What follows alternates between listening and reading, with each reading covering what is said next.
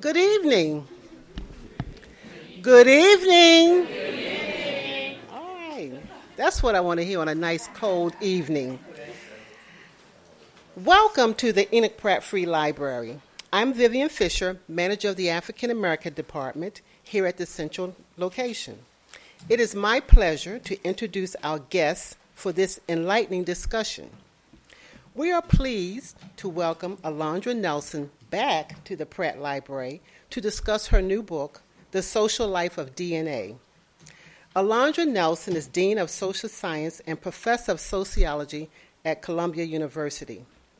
She last visited the Pratt Library in the fall of 2011 when she came here to discuss her now award winning book, Body and Soul the Black Panther Party, and the Fight Against Medical Discrimination. After speaking about the social life of DNA, Alondra will be joined in brief conversation by Professor Nathaniel Comfort, and he will, and we, then we will open things up for discussion with the audience. But before we begin, bring her to the podium. I would like to introduce her guest, Nathaniel Comfort. He is the Blumberg Chair of Astrobiology at the Library of Congress and NASA, and Professor of the History of Medicine at the Johns Hopkins University. A historian of, of biology and genetics, he is the author of The Science of Human Perfection How Genes Became the Heart of American Medicine. The Tangled Field, Barbara McClintock's Search for the Patterns of Genetic Control and numerous articles and essays for scholarly and popular audiences. His writing and commentary have been featured in Aeon, The Believer, The New York Times, Book Review, The Nation, and NPR, and he is the author of the popular Genotopia blog. Wow. Please join me in introducing Alondra Nelson and Nathaniel Comfort to the Pratt Library.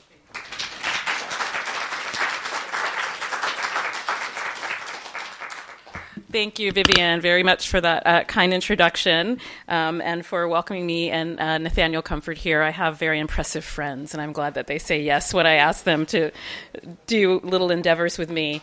Um, uh, as Vivian said, this is uh, my second book launch, pretty much at the Pratt. So when my when my book came out in 2011, um, I all but launched it here, and um, it was a great omen for the future. So uh, the Pratt Library um, is my good luck charm with regards to publications, and it also is a library that um, is close close-ish to my family. So this whole half, the side of the room, um, is my family, my cousins, and many of them were here for the launch of of my Black Panther book, Body and Soul, as well. So the Pratt is um, uh, near near and dear to my heart and very special. And um, it's special for me to have my, my family here, and particularly my mother, Dolores, who's seated here, um, to talk about a book that's about genealogy and ancestry and family and what we try to make of that in the world. Um, so I'm going to just read a little, a few passages from the book, and then um, join Nathaniel in conversation, and then join all of you in conversation. Um, so thank you. So, like many Americans, my family and I were riveted by the Roots miniseries when it first aired in January 1977. I vividly recall sitting in front of the television with my mother, father, sister, and two brothers watching the story of Alex Haley's family unfold in Technicolor. One of my brothers is here in the back. Yeah. Um, my father, having just completed a tour at sea, reclined in an armchair, his feet up, my mother was on the sofa with one or two of us kids twined tightly around her. The other two of us were on the floor, alternately alternately being admonished by our parents not to lie too close to the television screen or told co- courtesy of another sibling to move out of the way. On Sunday evening, when it became apparent that we could view the first episode of Roots in its entirety, well past our bedtimes, we knew where we were in uncharted territory. The Roots occasion provided one of those unforgettable moments when a child sees her parents in new light. Watching Roots, I also watched my parents, who were visibly stirred by Haley's account. More than a few times during those eight, evenings, my mother's eyes welled with tears. She frequently shook her head and murmured, mm, mm, mm, as I had heard Mary, her Philadelphia born mother, our grandmother, do on many times. Uh, as, a, as an inherited, uh, this was in perhaps an inherited response to emotions that defy language. My father, who, held from, who hails from New Orleans, was characteristically stoic, but occasionally allowed a, that's a damn shame, during an especially tragic or graphic scene. Those who know my father know it's true. I now realize that while watching Roots, my parents were watching us, their children. They were worried and protective, interspersing their own commentary about the television series between the scenes, hoping to ameliorate the dramatic effect of this painful history. The Roots effect expanded beyond our family home, perched on the edge of a craggy canyon in California, San Diego, California, to my grade school nestled in a valley. I was called Kizzy and Kunta Kinte by my mostly blonde classmates during first period at my Southern California private school. But during our lunch breaks, the teasing gave way to earnest but clumsy conversations. In the schoolyard, we tried to make sense of what roots meant for our interracial friendships, for our discussions in Sister Nora's American history class, and for our nation in the wake of its bicentennial. In our own ways, even as children, we each wondered who are we in relation to this history depicted in Roots? Did this really happen? And if so, how did we get from then to now, and where do we go from here? Haley made his mark as a collaborator on the autobiography of Malcolm X, the late activist's influential account of his political transformation, published in 1965. The work emerged at the beginning of the Black Power era. Roots, published in 76, and the television miniseries on which it was based, which premiered a year later, were culminating symbols of the area. Er, of the era. This was the time of the Afro and the dashiki, of the Black is Beautiful ethos. Between 1965 and 1977, African Americans turned to their African origins with intensity.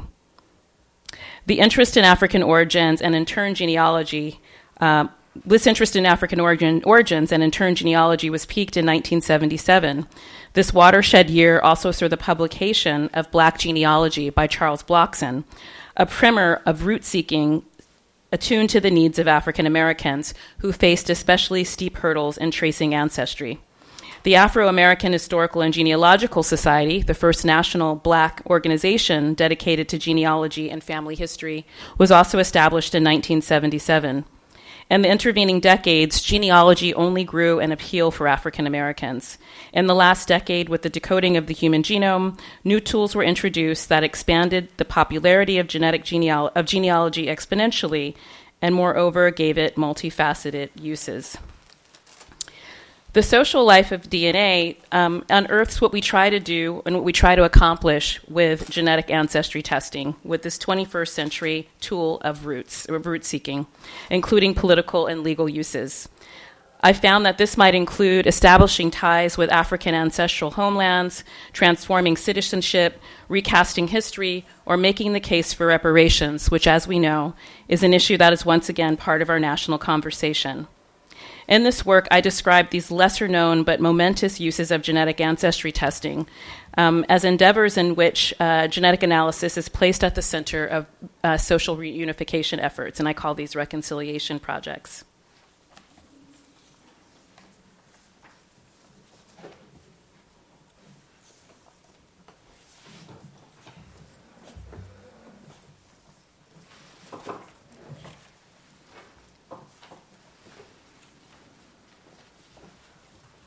In the last decade, a spate of genealogy themed uh, reality television shows, including Henry Louis Gates Jr.'s African American Lives, have highlighted the, use, the ease and the immediacy with which the roots endeavor can be undertaken, be it carried out for a root seeker by another individual, a certified genealogist, or a company such as Gates' own African DNA Company, which sells traditional and genetic genealogy services. On this novel family history, history landscape, the apex of the roots journey is the reveal. A familiar concept in reality television. In this case, new or surprising information, often based on genetic test results, is presented to a subject who experiences, um, uh, who, who shares the experience of their response in the presence of an audience. The public reveal reminds uh, us that this, the work of genetic ancestry testing is, um, is also about the larger group, about an audience or a community. For the descendants of slaves, this form of public witness may also be a political occasion, a demand that others make note of the sobering historical dynamics out of which some African family trees grow. In the post Alex Haley era, in which the labor of genealogy can be at a remove from the root seeker because one can use genetic ancestry testing services, genealogy, genealogists may take on a new role, no longer solely the family history archaeologists engaged in the lonely pursuit of excavating vital records and census documents. They can become performers whose job it is to enact genealogical information that is revealed to them. Perhaps unsurprisingly, um, then less prominent root seekers than those featured on televised genealogy programs have taken to social media sites to record, perform, and broadcast their reveals and to disseminate their reflections on genetic genealogy and the testing experience. So, a key to the success of the African Ancestry Company, which is a genetic um, direct to consumer genetic um, genealogy company that um, was established in DC in 2003, has been the role of Rick Kittles, an African American geneticist and the company's co founder, and Gina Paige, who was trained in economics at Stanford and is an African American woman who sort of runs the business side of the company and is its president. So from the very beginning, they used um, the participation of public of celebrities in public ancestry reveals as a way to promote interest in their genetic genealogy service. Years before African American Lives and Finding Your Roots became standard television care fare, uh, Kittles and Paige were sharing their matrilineal and patrilineal test kits with newscasters, singers, actors, and other African American notables. Although the genetic genealogy reveal has now become commonplace, when I met with Gina Paige at African Ancestry's headquarters in Washington, D.C., she noted that our company was the first to introduce it. African Ancestry was the first genetic ancestry company to highlight celebrity root seekers, she said. Absolutely, we pioneered this, she asserted. The new company had limited marketing resources, and celebrity endorsement was a strategy developed to draw attention to African ancestry services and also to devote social uh, to um, to and also to the social import of the work. Its first celebrity client was the actor LeVar Burton in 2003. Quote, People were calling us a 21st century roots. What better way to represent the 21st century roots than to tell Kunta Kinte where he's from? Close quote. Paige said this of the actor who first came to acclaim as the protagonist of the television miniseries based on Haley's book. African Ancestry's early celebrity reveals also included U.S. Representative Diane Watson of California, actress Vanessa Williams of um, Beverly Hills 90210 fame, not the other Vanessa Williams, and the actor Isaiah Washington in 2005. For Washington, the experience would prove to be especially transformative.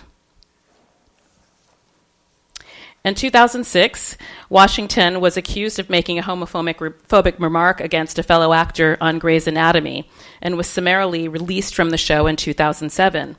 Although he later apologized, Washington was something of a pariah in Hollywood for a period, and it was during this time when the pace of life slowed that his abiding interest in African culture and history became more pronounced.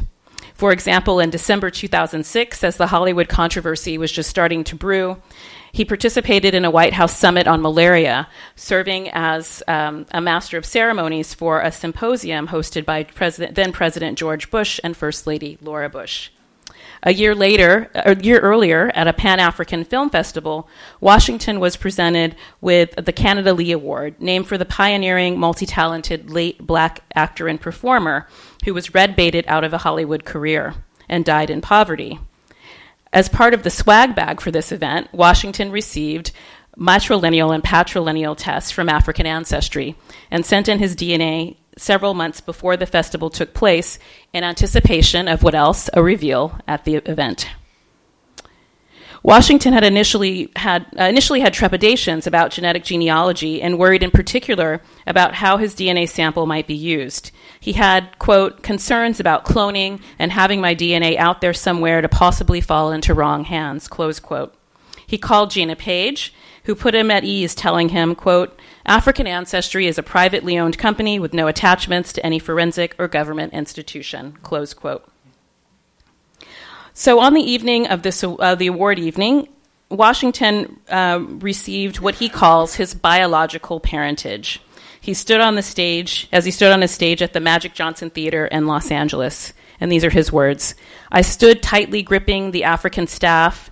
That was the uh, Canada Lee Award I had just received. Dr. Kittles approached me holding an env- a folder. The room seemed to go still. I began to feel dizzy. My legs felt weak. Still, I refused to succumb. I felt transformed and complete at that moment. I heard him say, Isaiah, your results show that you share ancestry with the Mende and Temne people of Sierra Leone. I felt reborn that night. No longer did I need cowrie shells hanging from my locks, African jewelry, African dance classes, or African drumming circles. All the external things that I thought I needed to connect me to Africa were now unnecessary. Africa had been inside me all along. Close quote.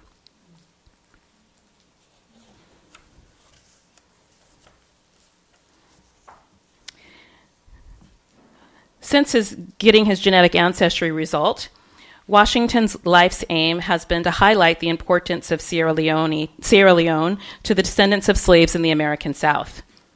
He was on hand on an overcast morning in February 2009 when I arrived in Charleston, South Carolina to attend what was called a ceremony of remembrance for the ancestors of dispersed, of, um, dispersed or lost by the transatlantic slave trade. The majority of people gathered that day laid claim to Sierra Leone in some manner. The ceremony was organized by the James Madison University based anthropologist and historian Joe Opala and other participants of homecoming pilgrimages from the United States to Sierra Leone that had taken place in 1989 and again in 1995 and 2005 as a way to connect the Gullah and Geechee communities of South Carolina to the history and culture of the West African region, once known as the Rice Coast. The morning's um, spiritual leader for this ceremony of remembrance was Amadou Massally, a Sierra Leonean immigrant who had traveled from his home in Texas to officiate the ceremony. A woman named Thomalind Martin Polite stood beside Isaiah Washington on the riverbank, um, and, Sierra, and who had since his, D- his DNA ancestry result described himself as a DNA Sierra Leonean. On this morning, they stood together as kin. Thomalind Polite traces her roots back to Sierra Leone through, the conven- through conventional archival genealogy to a little girl named Priscilla who was purchased and transmitted from Bunce Island, a British slave fort, what is now near what is now Freetown, Sierra Leone, to the coastal region of South Carolina. Massally, uh, Washington, and Polite formed a sort of troika, the group of three, at the center of an intimate group of about 25 people that assembled at the bend of the Ashley River. A slave ship from Bunce Island was known to have docked there in 1760, holding a public auction of enslaved Africans. Today, the site, known as the Af- Ashley Ferry Landing, is tucked behind a subdivision of unassuming late model suburban homes.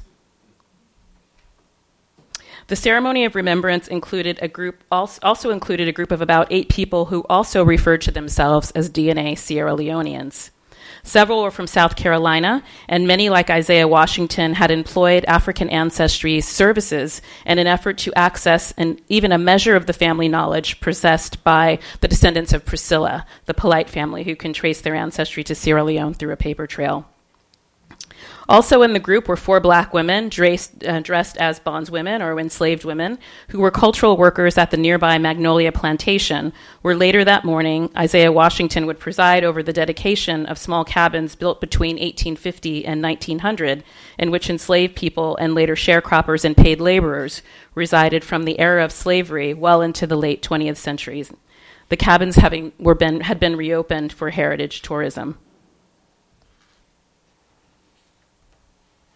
Winslow Hastie, a 30 something 14th, 14th generation descendant of the white family who owned the plantation come tourist site, um, had introduced, uh, introduced Washington that morning when he spoke in front of the cabins.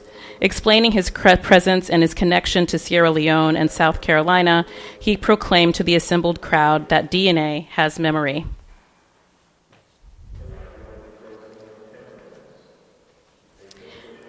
Every generation of African Americans has had its reparation struggle. Collective memory of chattel slavery grows dimmer as the years since emancipation pass. But the drumbeat for restitution, to amend the intergenerational devastation wrought by racialized human bondage, persists, sounding with renewed intensity in each decade, despite historical amnesia. By the end of the 20th century, the double helix had become part of this call for reparations. This, the genetics zeitgeist is sweeping. Our DNA hopes are more boundless than we fully apprehend or dare to admit. In 2004, the African American geneticist Rick Kittles, whose ambition for ancestry testing have always included racial justice and social transformation, found his company's techniques engaged in an effort to obtain slavery reparations. African ancestry's matrilineal and patrilineal DNA analyses were engaged as 21st century tools that might offer new leverage in the long wage battle over the payment of a debt now four centuries overdue. This novel reparation strategy was born out of a collaboration between Kittles, his African ancestry company, and a lawyer named Deidre Farmer Paellmann. The two met as graduate students at George Washington University in the late 1990s. Kittles was pursuing a doctoral degree in molecular biology, and Farmer Paellmann was working towards a master's degree in political management and lobbying. Within a few years, she would become known to some as the Rosa Parks of the, of the reparations litigation movement. She would conceive of a, re- a, legal plan for restitution for slave descendants that highlighted the connection between inheritance and genealogy, and at one point would employ DNA analysis to draw these links together. The introduction of plaintiffs' genetic ancestry testing results as evidence in the historic class action suit Farmer Paellmann versus Fleet Boston was a strategy that became necessary as the case winded its way from lower to higher courts. The 2002 class action suit for reparations for slavery ended a centuries long struggle in the, in the, immediate antebellum period, the federal government acknowledged that a debt was owed to the newly emancipated blacks who had worked in bondage and without pay. The debt, to use reparation activist Randall Robinson's, Robinson's phrasing, begins to accrue with the arrival of the first enslaved Africans at Jamestown, Virginia in the 17th century. A plan was put in place by the state in 1865. Today's protracted struggle for slavery reparations was inaugurated with the callous breaching of this social contract. At the close of the Civil War, General William Sherman issued Special Field Order Number 15, a directive that set aside a large swath of land confiscated by the federal government from Confederate soldiers, including portions of the southern states of Florida, Georgia, and South Carolina. The land was to be divided into 40 acre segments and redistributed to, thank you, Mom, uh, to, to newly emancipated slaves, some of whom had fought in the Union Army. By the summer of 1865, some 40,000 freedmen and women had been settled on 400,000 acres of the Sherman land, and plans were in place to distribute another 450,000 acres of land as restitution. In addition to, to land, each formerly enslaved family was leased or loaned a mule. Accordingly, the refrain that emancipated men and women were promised reparations in the form of 40 acres and a mule for the discounting of the humanity and their loss of wages would soon and for long after travel in African American communities. So soon after, this contract with freedmen and women is broken. African Americans challenged this breach of contract from the start. Historian Eric Foner recounts the rueful scene at a meeting in South Carolina where um, uh, a member of the Abraham Lincoln's administration um, was dispatched to explain the policy change to formerly enslaved men and women who were recent recipients of 40 acre parcels of land. This is a quote. When he rose to speak to the more than 2,000 blacks gathered at a local church, dissatisfaction and sorrow were manifested from every part of the assembly. Finally, a sweet voiced Negro woman quieted the crowd by leading it in singing the spirituals, Nobody Knows the Trouble I've, trouble I've Seen, and Wandering in the Wilderness of Sorrow and Gloom. When the freedmen fell silent, Howard begged them to lay aside their bitter feelings and to become reconciled to their old masters. He was continually interrupted by members of the audience saying, No, never, can't do it. Why do you take away our lands? Close quote.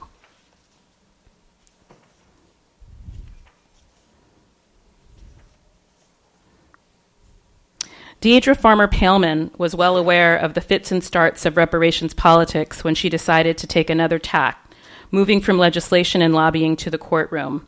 She's founder and executive director of the Reparations Study Group, a New York based nonprofit self described as, quote, an organization that examines approaches to securing restitution for injuries afflicted upon oppressed people. After decades of failed attempts, the possibility for a strategic shift in the legal battle for reparations became apparent in 2000 when Farmer Paellmann uncovered archival evidence that Aetna, a leading insurance provider, had written policies on the lives of formerly enslaved men and women. On March 26, 2002, Farmer Paellmann um, Farmer Paellmann's attorney, a, a, gentleman named Edward Fagan, filed a historic complaint and demand for a jury trial in New York federal court on behalf of his clients and all other persons similarly situated against Fleet Boston Financial Corporation, Aetna, and CSX. Fagan was an ideal courtroom advocate because he had successfully obtained a $1 billion settlement from Swiss banks on behalf of Holocaust victims. He was an attorney who successfully negotiated as well a $5 billion settlement from slave laborers in Germany during the Second World War, um, from whose work multinational companies um, profited. The plaintiffs argued that present day corporations, such as Fleet Boston, hold wealth that was obtained through the unpaid labor of slaves. The case was heard in late 2003 by the United States District Court for the Northern District of Illinois.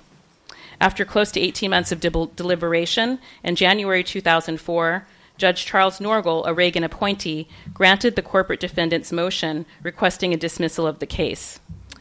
In an opinion of more than 70 pages, Norgle's dismissal was based on several grounds, including the fact that the plaintiff's claims exceeded the constitutional authority of the court and could only be heard by either the executive or legislative branch. More significantly, he also found that the plaintiff's case, the plaintiff's case lacking with respect to the legal doctrine of standing. The court asserted that the plaintiffs Farmer Paellmann and the others, did not demonstrate a precise connection to former slaves, and thus the plaintiffs could not sue for injury as their descendants. The reparations activists um, had two responses to the dismissal of their case. One took out took place. One course of action took place outside of the court of law, and one was rooted f- firmly within it. First, the activists turned their focus to putting political and consumer pressure on the insurance companies that benefited from the slave trade. The plaintiffs, secondly, responded to the court's argument, argument that they lack standing by bringing the slavery reparations um, to bringing to the slavery reparations case genetic genealogy test results. In 2003, Farmer Paellmann visited African Ancestry's offices in the District of Columbia. Gina Paige recalled how the visit took place. Quote, she called and we made arrangements. She came to the office. It was early when our company, African Ancestry, was just getting established. She was definitely working on reparations. I remember explaining her work and the relevance, and then the, her, I remember her explaining her work and the relevance of ancestry and the vision that she had for reparations. Uh, we did her test that day. She was one of the first who talked about using the test as a prerequisite to prove your authenticity, to suggest that you should receive reparations. Close quote. African Ancestry's DNA tests linked the plaintiffs to the slavery in the slavery reparations suits to ethnic groups or nation states on the continent of Africa. Genetic testing results associated Farmer Paellmann, the lead plaintiff, with the Mende people of Sierra Leone, another plaintiff to a group in the Niger, a third to a group in the Gambia, as well as other contemporary locations on the African continent.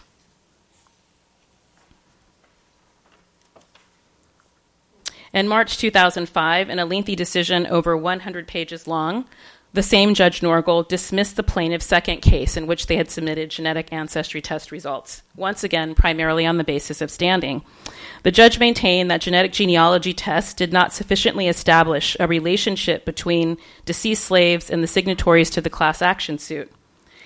Quoting the, the judgment, there may well be no perfect method of determining exactly who is a descendant of a slave, and thus a member of the group entitled to receive reparations. Genealogical research often fails to provide significant information about a person's ancestry. The blood or one drop test, whereby anyone with any trace of African ancestry is deemed to be part of the group entitled to receive reparations, fails to dif- differentiate between descendants of U.S. slaves and those of other nationalities with African heritage. Genetic mapping or DNA testing is more promising than those above two methods, but alone it's insufficient to provide a sufficient link to homeland. Close quote. As an ethnographer of genetic ancestry testing, I was aware increasingly of the frequency at which I was asked, Have you taken the test? I was aware that this question reflected impressions about my credibility as a researcher. The subtext of the, of the question was, of course, How can I trust your analysis if you haven't had the experience? S- scholars and reporters often uh, write about social phenomena that they've not experienced. Yet, my growing understanding that genetic ancestry testing was not just personal but also societal and political, and my methodology of participant observation ultimately led me to embark upon my own genetic ancestry journey. In August, I, um, in July of 2008, I sent my test results. I, I sent my DNA sample to um, genetic the, to African ancestry, and the purpose of this was to have my ancestry testing results read as during a, as a part of a reveal. In August, I received an intriguing email announcement about the Global African Reunion, where I was going to receive my reveal, an event that was being put on by the Leon Sullivan Foundation. The subject heading of the email A Royal Reveal. Our reveal ceremony has just become royal. Please join the Leon H. Sullivan Foundation and Martin Luther King III as he learns his ancestral lineage and that of his father, the Martin Luther King Jr., the Reverend Martin Luther King Jr and this is all in capital letters, for the very first time, the African country which can claim the genetic bloodline of the Reverend Martin Luther King Jr. will be revealed.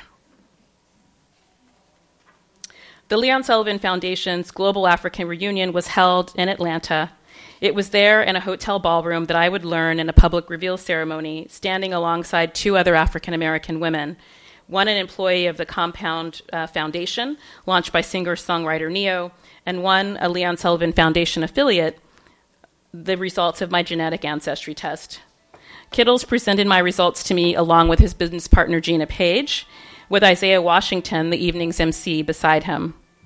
Our three reveals were the opening act. The reveals of three prominent men would be the headlining act of the evening. If this would be a royal reveal, there would be only kings. The headliners, the reveals of not only a son of Martin Luther King Jr., but also the son of Marcus Garvey, as well as Carlton Brown, the president of Clark Atlanta University, took place before the same expectant crowd. MC Isaiah Washington signaled for Kittles to announce the results. Kittles informed Martin Luther King III that his Y chromosome DNA analysis traced to Ireland and his mitochondrial DNA analysis associated him with the Mende people of Sierra Leone. The same tests inferred that Garvey was connected to Portugal and Spain on the patrilineal side, and to Guinea Bissau, Sierra Leone, and Senegal on the matrilineal side. The reveal was for, I would later learn that King and Garvey had received their respective results long before this evening. The reveal was for the audience. It was to complete the narrative arc of reconciliation, to complete the genealogy ritual. The headliners, after receiving their results, were asked to speak to the audience. Standing at the podium with Kittles, Paige, and Washington, um, Garvey focused on the patrilineage connection to Europe. Stepping up to the microphone, he reminded the audience of the brutal history of slavery that yielded his genetic result. King III, for his part, standing at the podium with his sister, underscored the global family aspect of his particular results. He said, quote, for all the years that I traveled to the African continent, I always wanted to know where exactly do I hail from. So now we know. The question is what's next? We must go. We must, and we must quickly. Bernice, my wife, Andrea, and other family members that are here tonight, we must quickly get to the shores of Sierra Leone, quickly connect with the Mende people, and then we ought to do a little more research on the Portuguese side but from the bottom of my heart, I say thank you for this incredible connection. Close quote. The responses of Garvey and King highlighted the narrative and contextual framing that is so crucial to the social life of DNA. Genetic markers, in and of themselves, have no meaning or value. They are like letters on the page of a book for someone who has not yet been taught to read. But we learn to read the significance of DNA in science labs and at genealogical gatherings. Garvey and King similarly received ancestral inferences to both the continent of Europe and the continent of Africa, but their interpretations gave different tonal emphases. As the scions of historic race leaders, the participation of King and Garvey made clear the social justice and social repair motivations of genetic ancestry testing. Yet on this evening, there were no exaltations of up, up, you mighty race, as Garvey famously encouraged his followers. There was no overt expression of a renewed vision of equality, as articulated by Martin Luther King Jr. in his I Have a Dream speech. The DNA test revelations played out as 21st century as a 21st century legacy of the civil rights tradition and were implied to carry forward this work of transformation and imagination. These reveals nevertheless lacked Garvey's organizational structure and King's prophetic egalitarianism. Indeed, the prevailing social vision on offer that night, through a large projection of the Reverend Leon Sullivan brandishing an African passport that loomed over the ballroom stage, and Isaiah Washington's wielding that night of his own recently acquired Sierra Leonean passport was one of escape.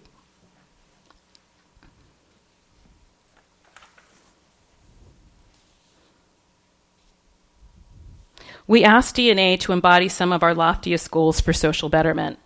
Tied to our genealogical aspirations our ambitions for ourselves, our communities, and our world. The initiatives described in the, in the social life of DNA are taking place at a time when other avenues for social justice and racial repair, such as affirmative action, have been curtailed or have lost or are losing popular support. At the risk of mixing metaphors, with this work of reconciliation, the DNA, the double helix works as a spyglass that telescopes back in time, allowing us to see the healing that remains to be achieved in American society. While attention on genetics today is understandably focused on the potential for its medical application, it's by paying attention to the social life of DNA, how it circulates both within and beyond medicine, that we can truly assess our collective condition. Reconciliation projects spurred by DNA testing may be starting points for such dialogues, but we cannot rely on science to propel social change. The boom in genetic ancestry testing over the last decade has been extraordinary. Its ever rising and decade plus of staying power confirms that this pursuit is neither a fad nor merely a trend. For good or for not, we use DNA as a portal to the past that yields insights for the present and the future. We use DNA to shine light on social trauma and to show how historic injustices continue to resonate today. Thank you.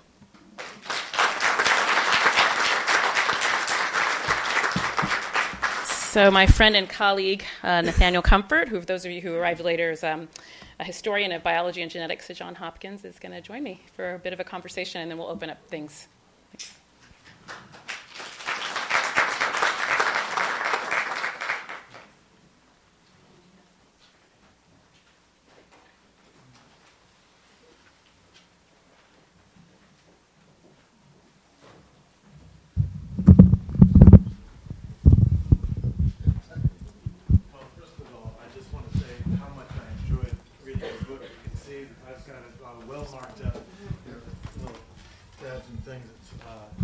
Thanks, Vivian. It's a delightful, delightful read. I recommend it to you all if you haven't bought it already. Um, so I just have a few notes. So, Alondra, um, let's just start by maybe having you tell us uh, how you got interested in this topic and, and how you did the research. Yeah. So, um, I'm a social scientist. I'm a sociologist. I study the sociology of science and medicine. Um, and I also study the sociology of race. And I'm interested in the experiences of um, African descended communities. And um, so that work led me to do all sorts of projects a project on Afrofuturism, a project on the Black Panthers health activism, and, and now this book. And I guess the, the bigger issue that I'm interested in, or that I'm learning as I do more writing, that I'm interested in is how do the communities i think what these all this, sort of through line for all of these projects has been how do the communities that have been most damaged by the scientific gaze by medical experimentation um, who have literally been the objects of scientific and medical research how do these communities in particular um, become the subjects and agents of science and medicine, right?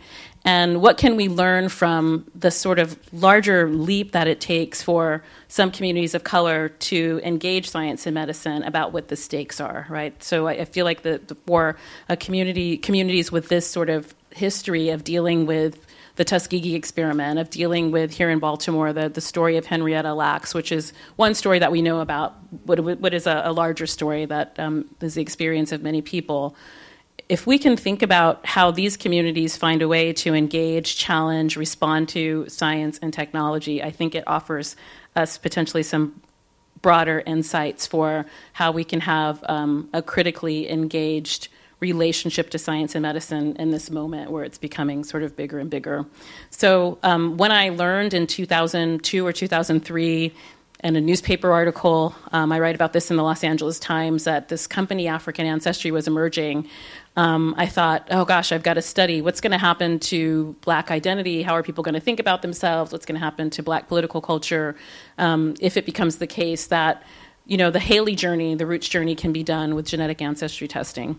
So that's where I began. And then, the, you know, I end up doing, this is in the early days. So I think there were two or three in 2003 companies um, that did direct to consumer genetic ancestry company in the early aughts. So one of the things you should know about African ancestry is that it was with Family Tree DNA, one of the pioneering genetic ancestry testing companies, and it's and it's um, you know uh, many other companies have come and gone, um, but that company along with uh, Family Tree DNA are still in business. So it was a pioneer in the industry, and now it's a sort of veteran of the industry. This company. And um, so, but I had to go to conventional genealogy conventions and societies because this was before we had television shows about genetic ancestry testing. This was before we had young people, um, as well as con, you know conventional, more conventionally aged genealogists who tend to be sort of 50 or older. Um, so I found myself at small genealogy societies, genealogy meetings, genealogy clubs um, looking for folks who would be the early adopters of these technologies. Um, and I started interviewing them and talking to them and following them around. I found myself also at um, academic genetic conferences, talked to a lot of genetic companies, um, purveyors of genetic companies, and studied a lot of companies because I was sort of following the field as it was emerging um, over the last decade um, in the United States. But for the purposes of the book, I ended up writing exclusively about, almost exclusively about African ancestry. Um, so I want to follow up on the uh, something you were just uh, just talking about. You and I, in our work, have both examined ways in which science and genetics, in particular, have been unsafe for poor, vulnerable communities. Uh, so, how did the people that you spoke with? You did a lot of interviews uh, as part of your research. How did those people balance this history with their use of genetic analysis? That's a really important question for this work. So, a couple, I'll answer it in two ways. One way is that um, many of the people I spoke to would say repeatedly to me that they trust African Ancestry because it's a black owned company, and they trust Rick Kittles in particular. And I write a lot about him, and um, some of the reactions to the book have been like, oh, you really like him. And, you know, I like Rick. I've spent a decade or more studying him. But it's more that I'm trying to capture in writing about him what people find so compelling and charismatic about him, and I'm trying to convey that in the work. And so he has a very kind of folksy, you know, avuncular style that's disarming, and people do trust him, you know. Um, and he is able to talk about the testing that his company does um, in a way that just says explicitly, like, we know about the history of scientific exploitation with our communities. And, you know, he's able to do that as an insider, and then he's able to say, but I won't do that, right? Um, later, you know, uh, as um, the Innocence Project evolves, and we start to have a, a large and robust social movement around um, uh, mass incarceration. Um, you know, Rick also talks about how he, you know, will not allow law enforcement officials to have access to the samples and these sorts of things. So it becomes not only safe from medical exploitation or scientific exploitation, but also safe in the way that he talks about it from um, the criminal justice system. So that's one piece of it. Another piece of it is that, you know, I think people are balancing. It's like a cost benefit analysis. The stakes of making the risk of sending in the sample, because the people I'm interviewing are not only using this company, they're using companies that are not black owned and have nothing to do with Rick Kittles as well. Um, and that the, the desire to learn something about themselves and um, by expansion learn something or be able to say something about the racial history of this country is, I think, um, for them a benefit that outweighs weighs the stakes. And then there's a, um, I write a little bit at the beginning of the book about um, the African Burial Ground Project in Lower Manhattan, where the um, Rick Kittles was a he was a graduate student working on this project, and he develops the techniques that become his company. And there you have a lot of active, articulate activism from the black community about genetic ancestry testing, about genetic analysis, which would become genetic ancestry testing.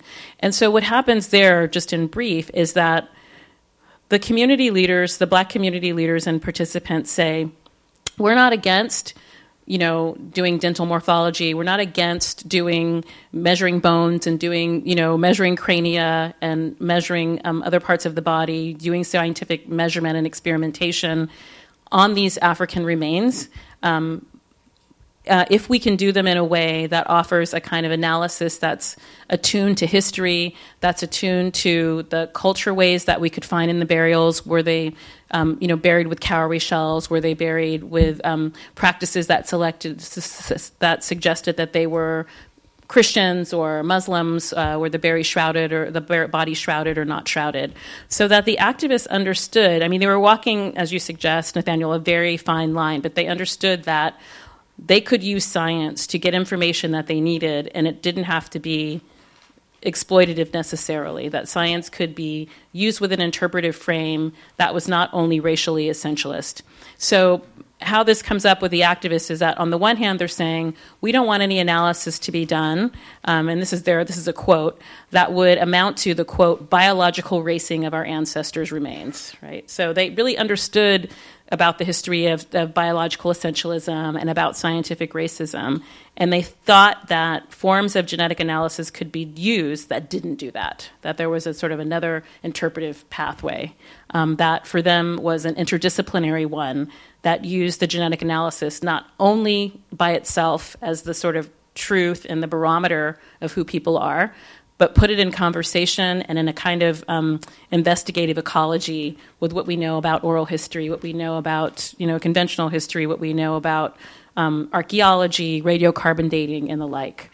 And so that example for me becomes really important because it suggests a couple of things that you know many of these consumers are actually very have thought about the historical complexities, are very kind of nuanced and sophisticated, and are making um, educated they're doing some educated risk taking, right? That sees the benefit of this information um, as being um, more powerful than what its cost might be. That said, you know, I think fundamentally to use genetics to give you identity, right? I mean, the, the, the companies that do this work are not companies that are engaged in this larger interdisciplinary way of thinking about identity, right? You send in your DNA sample, they give you your composite of racial groups or of an ethnic identity. Um, and so, you know, I think there's a way in which unwittingly um, it certainly does some essentializing of identity. Um, but, you know, as I've written elsewhere as well, you know, there's this kind of fascinating feedback loop. So, the, the sort of act of using these companies might be read as um, doing a kind of racial essentialism around genetics, like genetics is my identity. But then if you continue to follow people beyond the moment that we see on these television shows, right, and talk about what they do with their results, as I try to do in this book, um, you see that it's far more complicated than that, and they're constantly making choices and negotiations about what parts of the test they take are true or not. So consumers don't say, like, oh, I think all of this is true. Um, they might say, I think it's true because um, this you know, ethnic group in Africa are avid potters or weavers, and in my family we're potters or weavers, right? And that's not that's about culture and culture ways, right? Why that result is compelling to you. The genetics sort of informs it, but the genetics is not all of it. Yeah, one of the things I, I really enjoyed is the way you show that the the social context in which the science is used really matters you know, the same science can be used in one context and be and be really destructive or offensive, and placed in another context, it can be really productive.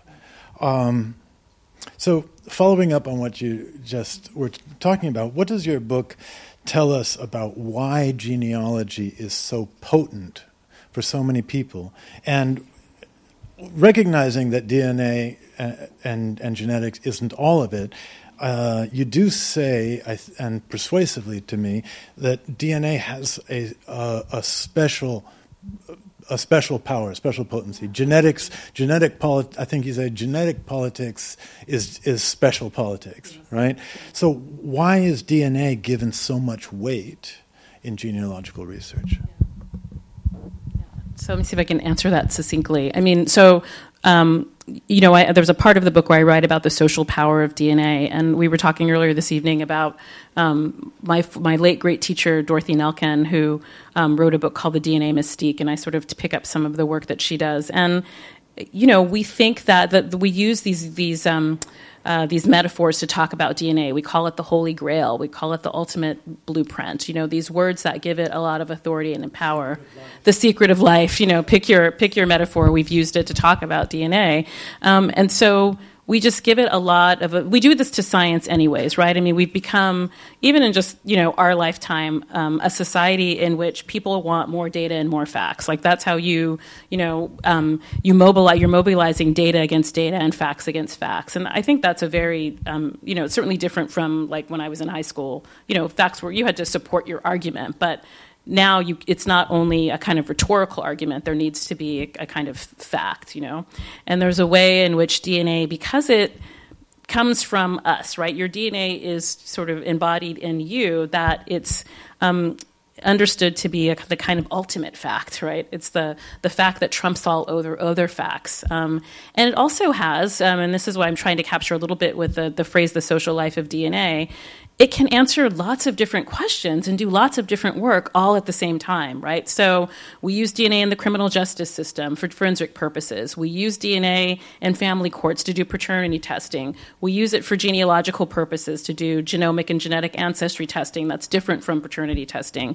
Uh, we use it in clinical medicine. We're trying to use it now for precision medicine and to think about targeted, individualized medicine. I mean, we, we use it for everything. We use it, um, you know, di- data scientists are trying to think about about the helical structure, about the double helix, and about whether or not um, we can sort of pack it with data, right? We're using it to um, identify and conserve art, you know, um, synthetic DNA and, and human DNA. So it, it does a lot of work for us, right? And the more work it does, um, the more social power it gets, you know. Um, so I think that's partly what it is. But I think there's, you know, there's also an older answer, which is that goes really back to the Bible. I mean, we think that families are important. We think that blood matters. We think that relationships matter, you know? I mean, the Old Testament is about Abraham begat, begat, begat, right? Like genealogy has really always mattered for how we think about societies and why we think societies um, are important and about how we think they should, or rather, not why we think they're important, but how they should be structured, right? So that goes from biblical times. Um, you could also take this to um, royal lineages. So genealogy has already always sort of um, um, mattered um, really importantly for our social structure. So you marry these things together, right? The sort of profound um, and broad circulation of the social power of DNA with our sort of deep and abiding investment and why families and kinship matter. And you have this moment. And I would just add also that um, the roots moment, the Haley moment, for those of us who are older than some of us here, um, yeah, creates really, you know, the expectation that you can do this. So, you know, and I guess I, I should say, if those for people who are a bit younger, you know, Roots comes on. It's one of the very first. It might have been, in fact, within the first miniseries to be on television. It might have been, yeah. So formally, for the the the sort of the genre of television, it's important. Um, but it also is a moment where we have three television channels. People aren't watching Netflix. You're not watching television asynchronously. You're everyone is sitting and watching Roots together, right? So it became a really big, um, sort of formative and transformative. Um, moment and a kind of national conversation on race that we hadn't tried to have. But it creates the expectation for you know a couple of generations of us that you could do this root seeking right? And then you know people try to read roots. It's a 700 page book. I mean i think i was sort of eight or nine years old maybe when it came out. I can't remember but, but it was like about the biggest book i'd ever seen. I mean you know i thought i really wanted to read it and it was just this, it's a huge book. And you know it's and you know so there's been accusations that haley that haley sort of fictionalized some of the book, but even with all of that, he did a lot of research, and it's more research than most of us will ever have the time or the resources to do. So, part of what also the third answer is that what makes um, genetic genealogy and genealogy in this moment so. Um, you know why it's sort of having this kind of renaissance in this moment is because we have all these digitized vital records now that you can just go onto ancestry and get access to you you know you can you know doing genetic ancestry testing takes little to no labor at all it just it's a way of fulfilling expectations that I think have existed for a long time for people, and it's much, much easier than many of us thought it would ever be. Okay. Um, all right, so I think we're probably getting close to the end of our time. So let me wrap up by uh, saying that you described beautifully uh, the benefits, the risks, and the limitations of genetic genealogy. So uh, let me try to close this out by, by pushing you a little bit and asking you to uh, give, offer some suggestions on how we can best ensure that DNA science is used to maximize the benefits and minimize the risks? Yeah, that's a great question. So, you know, one of the, the conundrums of um, genetic, of direct to consumer genetic ancestry testing is that these are, for the most part, with the exception of 23andMe, which is partly owned by Google, they're privately owned companies, right? So, which means that they don't have reporting requirements to shareholders. They don't have to have necessarily an end of year report that tells you how much they earned and lost and these sorts of things. And so, um, and you know, in parallel with that, um, they many of them hold their their proprietary databases you know so you send your sample to a company and they have a proprietary database and an algorithm that they use to infer what your ancestry is or, um, based on the kind depending on the kind of test you use and so for for obvious reasons i mean many of these companies hold this information as a trade secret right so the long and short of this is that there's not a lot of transparency in the industry. So you can't, you know, it's hard to know. People often say to me, well, is it accurate? You know, it's hard to say. There's not a gold standard for the industry. There's not a professional organization that's, that has come out to say a very good, very accurate, very robust, you know, mitochondrial DNA test uses this, this many STRs. Um, uh, standard tandem repeat markers, or you know, um, uh, uses this has this many um, uh, samples in its in its uh, reference database, right? Um, and so there's there's that piece that makes it complicated. The other piece is that um, you know there are a lot of scientists, in particular, some social scientists too, who are very very critical of these testing of these kinds of tests. My the biological anthropologist um, at UNC, Jonathan Marks. Um, uh, you know, he calls it snake oil. I mean, he says it's like completely, it's like, you know, one removed from divination. Like it's like ridiculous to him, all of this, you know. Um, he also uses some words that we can't. He's a fiery guy. Yeah. um, so, you know, and so part of it is that, and for people who really believe in the scientific enterprise, is that, you know, the things that make science, some of the things that make science science, like, um, can you verify these results? Can you replicate these results? Like the things that you learn in a history of science class are like, this is what makes science science, can't be done with genetic ancestry testing, right? So, what can, you know, so, you know, without um, over valorizing science as a kind of perfect ideal, you know, I think a true scientific method here in which there was um, transparency about the data, um, that if someone wanted to try to replicate it, they were able to do that, in which there were standards with regards to how many markers should be used, and these sorts of things would sort of get us, you know, closer to something that um, that um, um mitigates against the harms. Yeah, very nice. Yeah, yeah. Okay, so we have some time for uh, discussion, and I hope that you'll participate as well. You you know okay. some of this stuff more than me. Yes, sir. Do we, Vivian? Did we? Is there a mic back there, or should we? I'll stand up. Okay. I'll repeat the question. How about that? Okay. Yeah, so, um, you know, I've been, I'm very excited about this, uh, this area. I've been working at it myself for 10 years. Uh, I'm a little bit, I'm a little bit concerned about the emphasis on Rick Kittles' company because, in particular, uh, I feel that uh, he may, his claims are bigger than what he can really support. Uh, taking you to a specific tribe. It's sort of like we, it'd be, it would be clear clear to us if he said, I'm going to separate the Arapaho from the Cheyenne. Because we have some sense of how close those two tribes, nations, ethnic groups were. But, but he makes, he makes, the claims he makes about taking someone back to Sierra Leone, uh, when in fact, he'll find those markers among many different ethnic groups. He simply picked the one where it was, where it appeared most frequently. Yeah. And, and, it, and yes, there's a reveal and there are tears, but uh, it's beautiful stuff. But I believe that, that what Rick Kittles has done, uh, in some, in many ways, despite getting people excited about it, is, is a disservice. I'll, I'll leave it there. I, I can talk. Sure. I, I guess I, I think, um, you know, I wouldn't say that the work is a disservice because people find it really meaningful for their lives, you know, whether or not we agree and think it's accurate or true. Yeah. So um, I also think. You know, I have skepticism about the industry and the practice more generally, and so um, I, I, wouldn't. Uh, I guess I, somebody who's studied lots of different companies, including this one, I guess I don't see how we would slice this company off as being the you know the only one that has a problem. I think all of these ancestry inferences are making you know uh, ancestry painter, the ancestry finder that for 23andMe. I mean, there are no pure populations that are sub-Saharan African. So they're creating an algorithm and they're using some samples. I mean, there is truly no way. No, can you let me? I'll finish.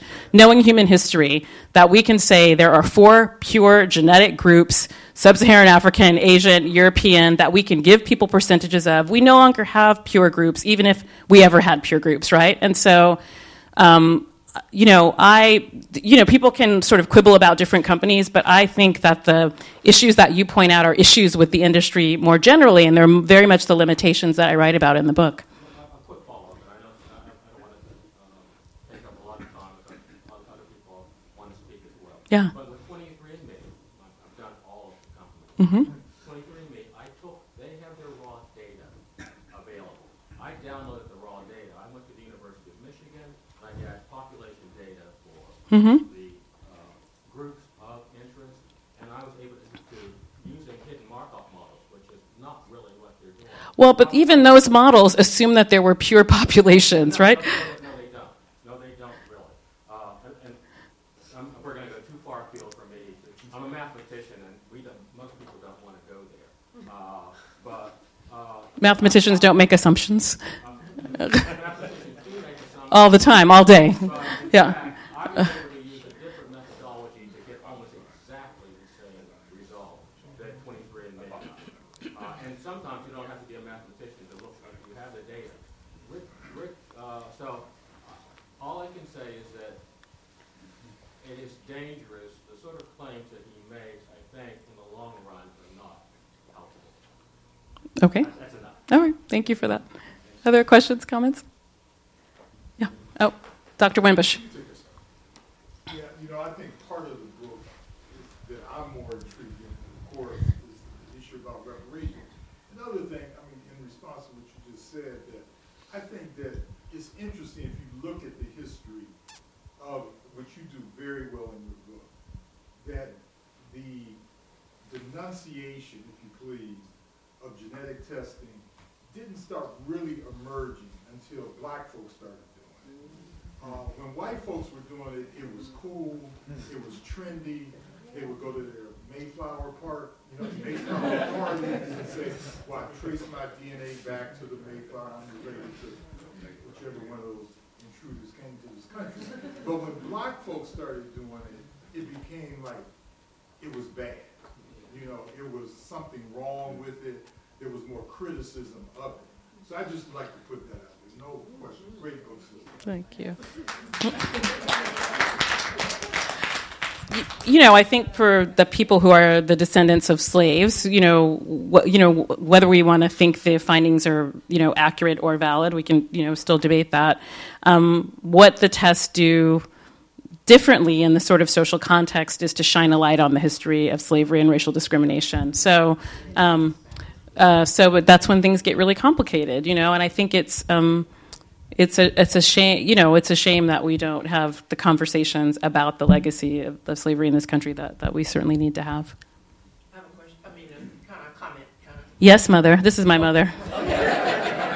Well, I think it's important to understand, at least personally for me, when I read I read the book, and I and then I was you know I'm excited. Well, come, where where are we from? You know, I think a lot of people in America don't understand as an African American, you have you don't know. It's like you've got to know where you was to know where you are, and you you don't know. You know, you can sit there and say, oh well, my you know we're Irish, we're this, we're that.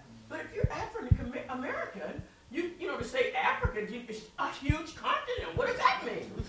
But to get this test, be it valid or not, and to have somebody come back and say, oh, you're from where did it tell us? Cameroon. Cameroon. and from the Bamileke. Bamileke, Within a week, I met a girl who was from Cameroon, from that tribe, and I mean, she was like It's a beautiful thing. And you know what? They, they, uh, no, we, well, you know, we all look alike. Um, but um, it was, it's just a beautiful thing to have some idea. Now, even if it has some error in it, you know what I mean? Uh, who cares? You're giving me something now. Maybe in 20 years when I'm dead and gone, you know, it'll be more refined. But it's good enough for me now. So this was in. Uh, so the result was in 2009 uh, to 2010. Mother finds someone at church. I mean, I have a lot of instances in the book in which people, the tests become occasions for connection with people in, in, in their communities, which I think is a, a good and interesting thing. So, mother finds someone at her church who's from Cameroon, who's from the Bamileke ethnic group, an immigrant to the United States. This was four or five years ago, and you know they had Thanksgiving with us this year. You guys, uh, so some of my cousins. Yes, she was at Thanksgiving. You met her. You met her. she made goat curry with plantain to the to go with the turkey. Yes, sir. forgive me if I understand. Um, I noticed in the conversation that you were talking about, it's a lot of quote-unquote science, which is nothing but knowledge. Um, I always question something based on the premise of what somebody's trying to accomplish, right? Um, I can sit here and just look around the room and see so many differences in the way we look, the external parts, right? But the fact remains the internal parts are exactly the same, even in male and female. There's some variation, but the basic difference is there because men have, excuse me for being frank, men have nipples, women have nipples. But I always look at something that the value in something is in the use, what, in, in the use of it. Obviously, I'm not going to be breastfeeding, right? So it, it's kind of confusing to me to approach it from the point, why, say, why do I have nipples? because they serve no purpose, right? I don't breastfeed other than just some pleasure-driven activity, right? Um, but that's on both sides. I'm not trying to make light. Yeah, yeah, yeah. Sure. I've had the experience of being in various parts of the world. And always look at things from the point of kind of like a cake. You know, most cakes have the same general ingredients, but you can vary things to get a particular outcome, right? Whether it's by purpose or by default. You know, there's, there's so many external factors that's going in the world, science, religion, war, you know, art, all kind of stuff comes into play.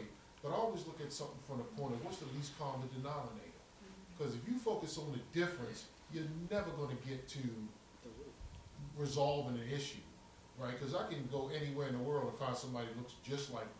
me, right? I've walked down the street and literally seen my twin, right? And the shock of it is like, well, you know, somebody said everybody has a twin somewhere, an evil twin they call it sometimes. but the fact that I can look over my right shoulder and the lady sitting behind me looks nothing like me, right? But I'm curious of what the whole purpose behind. I, I mean, the science of it is great, the genetics Yeah. and all that. But my thing is, is somebody using it to say that to prove that we're all related? Right? Yes. Or to say that we are different, and let me make this, I don't know I'm getting long, let me make No, it's a great question, actually. Yeah. Um, everything has a genesis. When we look at usually what the present is, right? So we talk about race and people of color, and I, I look at these terms like, to me, it has no validity. Because obviously everybody has a color. Some part of the spectrum you fall in. That grayscale thing, right? Mm-hmm. You know, at certain parts of my life, I've been a little darker because of what I was doing. I was a lifeguard. And I stayed out in the sun all day. I actually walked in the house one time. My mother didn't recognize me because I had gotten so dark. Mm-hmm. But then at a point, I, s- my skin started peeling because I was overexposed. During the wintertime, my body varies in complexion based on what it's exposed to. So, so the question is about But I'm, I'm looking at the fact that there's the least common denominator. Who's the primordial of all of us? Or what is the problem with all of us, right? Because people talk about African um, identity, and uh, I forget the exact words you use, right? So I'm wondering, okay, are we using this to say, okay, let's go back, back, back, back, back, back, and say, what have we found that was the genesis of all this stuff? Because we in the present day then we talk about people of color. I'm like, what is that? What is a people of color? It means literally political way, a political. it's a political category. correct way of saying non-white. Right, but I've seen very few white people. Never seen a white person. So okay, so what's the? I don't. Uh, I guess the only thing I would offer, maybe maybe Nathaniel will. It's a genetic thing, right? Because you can describe me, you can't, nobody can sit here and say what I am as far as culture, religion, or anything. Like, those are external things that have been imposed upon me. But I always say, okay, I might have ancestors in Norway or Sweden. And literally I do. But I don't look like them, right? I have ancestors from South America, right? I have ancestors from Africa. Okay, well, I'm gonna have to. There's other people trying to ask questions. So what's the? It all tied together, so I'm saying, what is the point of concentrating on the differences? I'm looking at that least common denominator. We cannot get away from the fact that we are all related. We just variations on one thing. No, I think that's right. I mean, I in the you know in the book there's this I quote this often cited quote. You probably cite this quote too from um, a very important geneticist named Mary-Claire King, who says you know that the sort of paradox or conundrum of this of this moment is that we're all the same and yet we're all different, right? So it's which is another way of saying you know all humans we are you know 99 point you know or 98 point um, 99.1 98.2 um, percent um, alike um, and that with contemporary um, technologies and techniques, we have the ability to parse that 0.1 or that 0.2 percent, and so that's where the differences lie, and they're more likely to be, um, as you suggest, differences of frequency. So it's very it's very rare that you have um, there's like a Duffy null marker that you that is almost exclusively in people of African descent. But for the most part, the markers that we're looking at um, that we tried to, that are robust for talking about ancestry testing are in a spectrum, right? So, uh, you know, this population is more likely to have 10 or 20 percent of this marker in its group, while this population will, is more likely to have 70 or 80 percent, right? That's not to say that it doesn't occur. So, yeah. Look, no, I, I'm going to let Nathaniel respond, and then we're going to go to two more questions. Okay. I could just tag on to that and say that uh, these genetic techniques can really be used um, for both purposes. I mean, the the humanitarian response is that, as you were saying, we're all. Uh, we're you know we're we're all related, and it it's a it, it, as you said grayscale, and um, the the uh, so genetics has been used to, to trace back all the way to you know what they believe to be the first uh, the, you know the first human being, the first Homo sapiens, and they call this mitochondrial Eve, right? And so that's part of the the the continuity that you're talking about. And yet the other side of the the question is one that you spend a lot of time talking about, which is identity, right? And we all want to believe that we're connected, but we all also want to believe that we're special, right? And so I think, you know, the the trick in in uh, in using the science well and in a in a humane way is is balancing those two sides.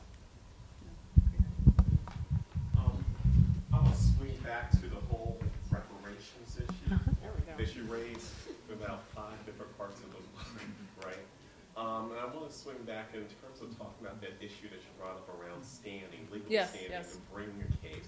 Not the literal reparations, and, as well as sort of reconciliatory reparations, Mhm. right? Um, and you know, one of the things that I pulled from reading the book and thinking about, thinking through, well, these cases aren't really, they're not even passing the, you know, the, the smell test to get to the first stage, right?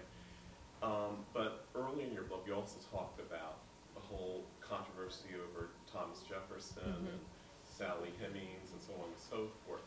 And I guess this is sort of comment and a question. Comment is sort of along the lines of, wouldn't it be ironic if the way the road to reparations through genetic genealogy is by testing for white ancestry and not black ones? So that's Huh. sort of one way of thinking about it. And then it leads me to ask this question of dealing with the whole, really the real issue of truth and reconciliation. How do we, I mean, you don't really answer, especially because I don't think you do from what I've, from everything I've read. But I really want to put it out there again and ask, how do we get to the point where we can do capital T, a capital R, truth and reconciliation process by using the DNA as part of the sort of platform for doing so? So it's sort of a comment question. This is a great question. I mean, I, I, I specifically use the word reconciliation and reconciliation projects, not um, repair, unification, you know, because I'm trying to gesture precisely to a TRC process, you know. And, um, you know, writing about, you know, we know from um, the, the, lots of folks have written about this. Dr. Wimbush has written about this, if he's still back there, about the many times that Representative John Conyers has tried to bring to the Congress, a, you know, a bill that would just ask that we have a conversation about the history of slavery in this country, right?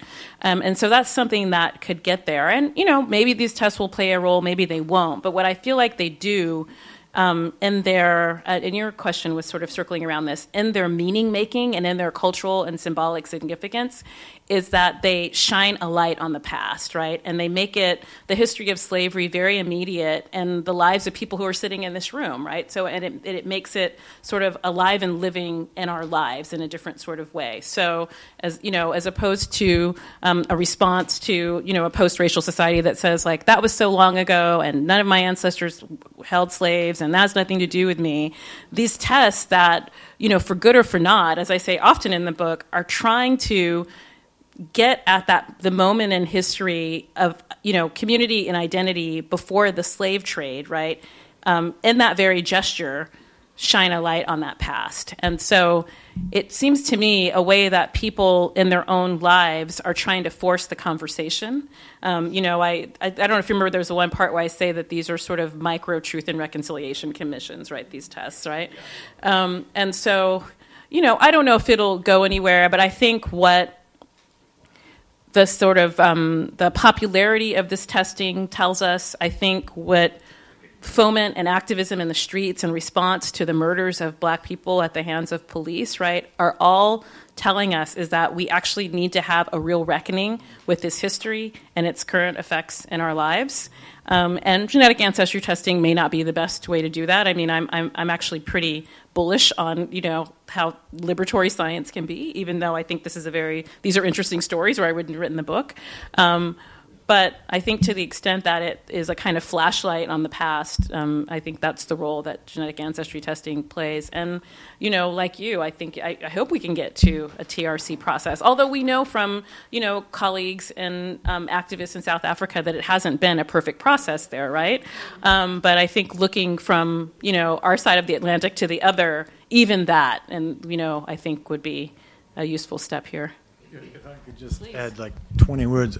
I think that's a, a great question, and I think it's another component of the answer to my last question about how we can use this, uh, you know, in a in a constructive way. And I think DNA uh, a- analysis can be one tool in this, uh, but one way that that we need to do to to use it constructively, I think, is to be wary of the hype and aware of the limitations and place it in a context in which we use it for our purposes and not let it be, you know, it use us. Okay. Last question? Yeah? No, one more question. Oh, okay. Is there one more? So let's hear from the young people.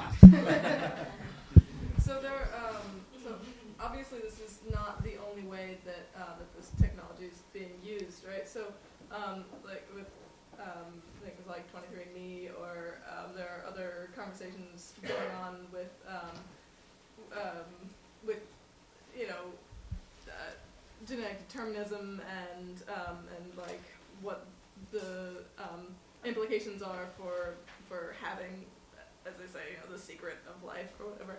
Um, so, uh, is there? Are you at all worried that um, that this uh, sort of like looking back and trying to trying to figure out identity is going to be overshadowed by um, other, you know, more um, pandering and more consumerist um, ideas for how to use the technology? Yeah, I think it's already overshadowed by that. I mean, it's a great question. These are these are consumer products. You are buy you you are buying your identity. I mean, like that's one way of saying it. So you are paying someone. This is you. This is you, and you're paying someone. And you know, and as I sort of hypothesize in the book, I mean, why I think people think that they can sort of negotiate their test results after they get them is because they paid for them. It's like the sample, you know, the sample comes from my body. I'm a consumer and I paid for it. And you know, the result says, um, uh, you know, Isaiah Washington, for example, has has a an inference to Sierra Leone, and then on the patrilineal line, there's an inference to, gosh, I can't remember. Angola. Is it Angola? Yeah, thank you. And you know, I so I interview him and I say, "Well, why are you building schools and invested in kind of reconciliation between Gullah Geechee people and South Carolina and, and, people in Sierra Leone, and what about Angola?" And he was like, "Oh, I don't know. I mean, you know, um, women, ladies come first. You know, um, this is kind of sh- weird, chivalrous, kind of re- pseudo chivalrous sort of reaction."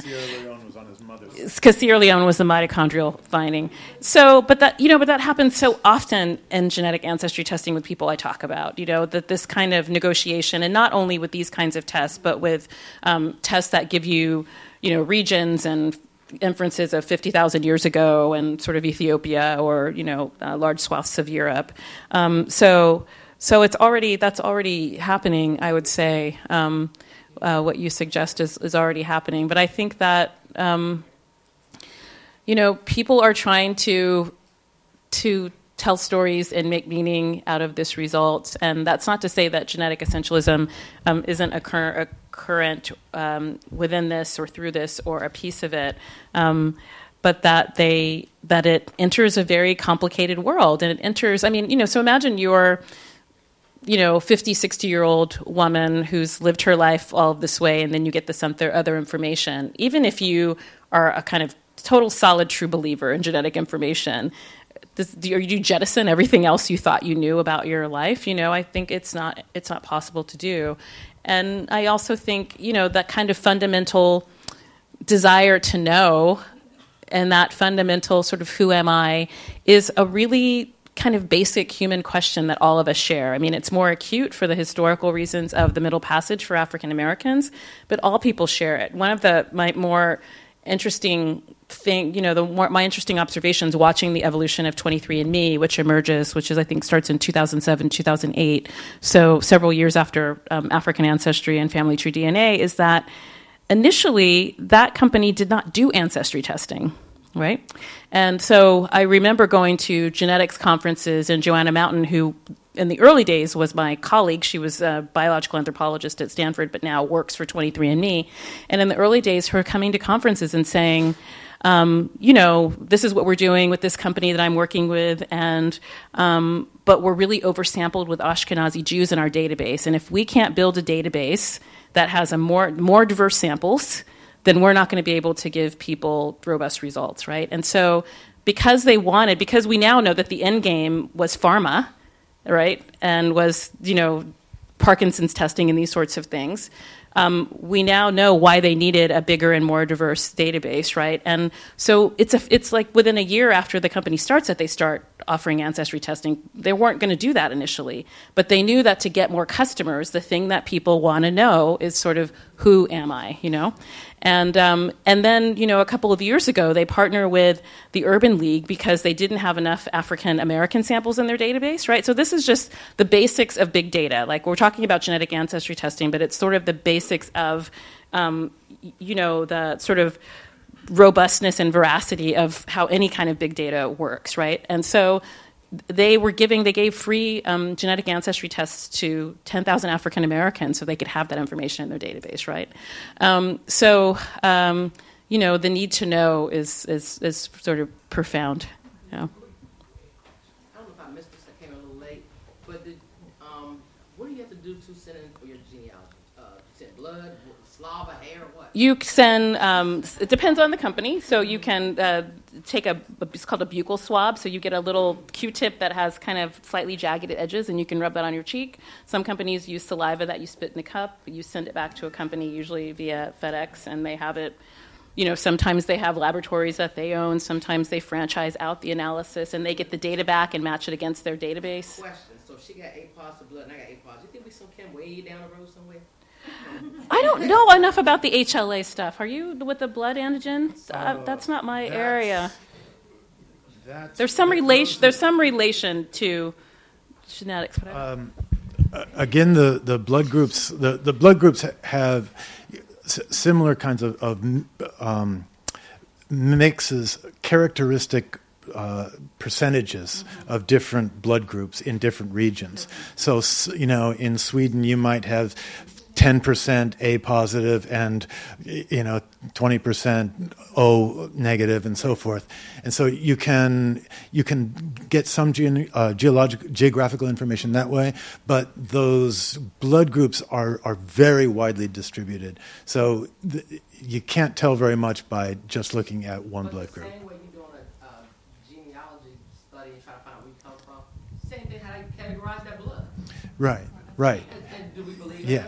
Or not? right. What you want to believe. Right, right. And again, you'd have to use many different markers in order to get any kind of reliability. Yeah? Thank you.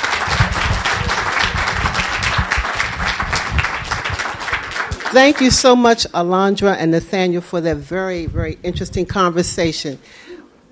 Thank you all for coming out.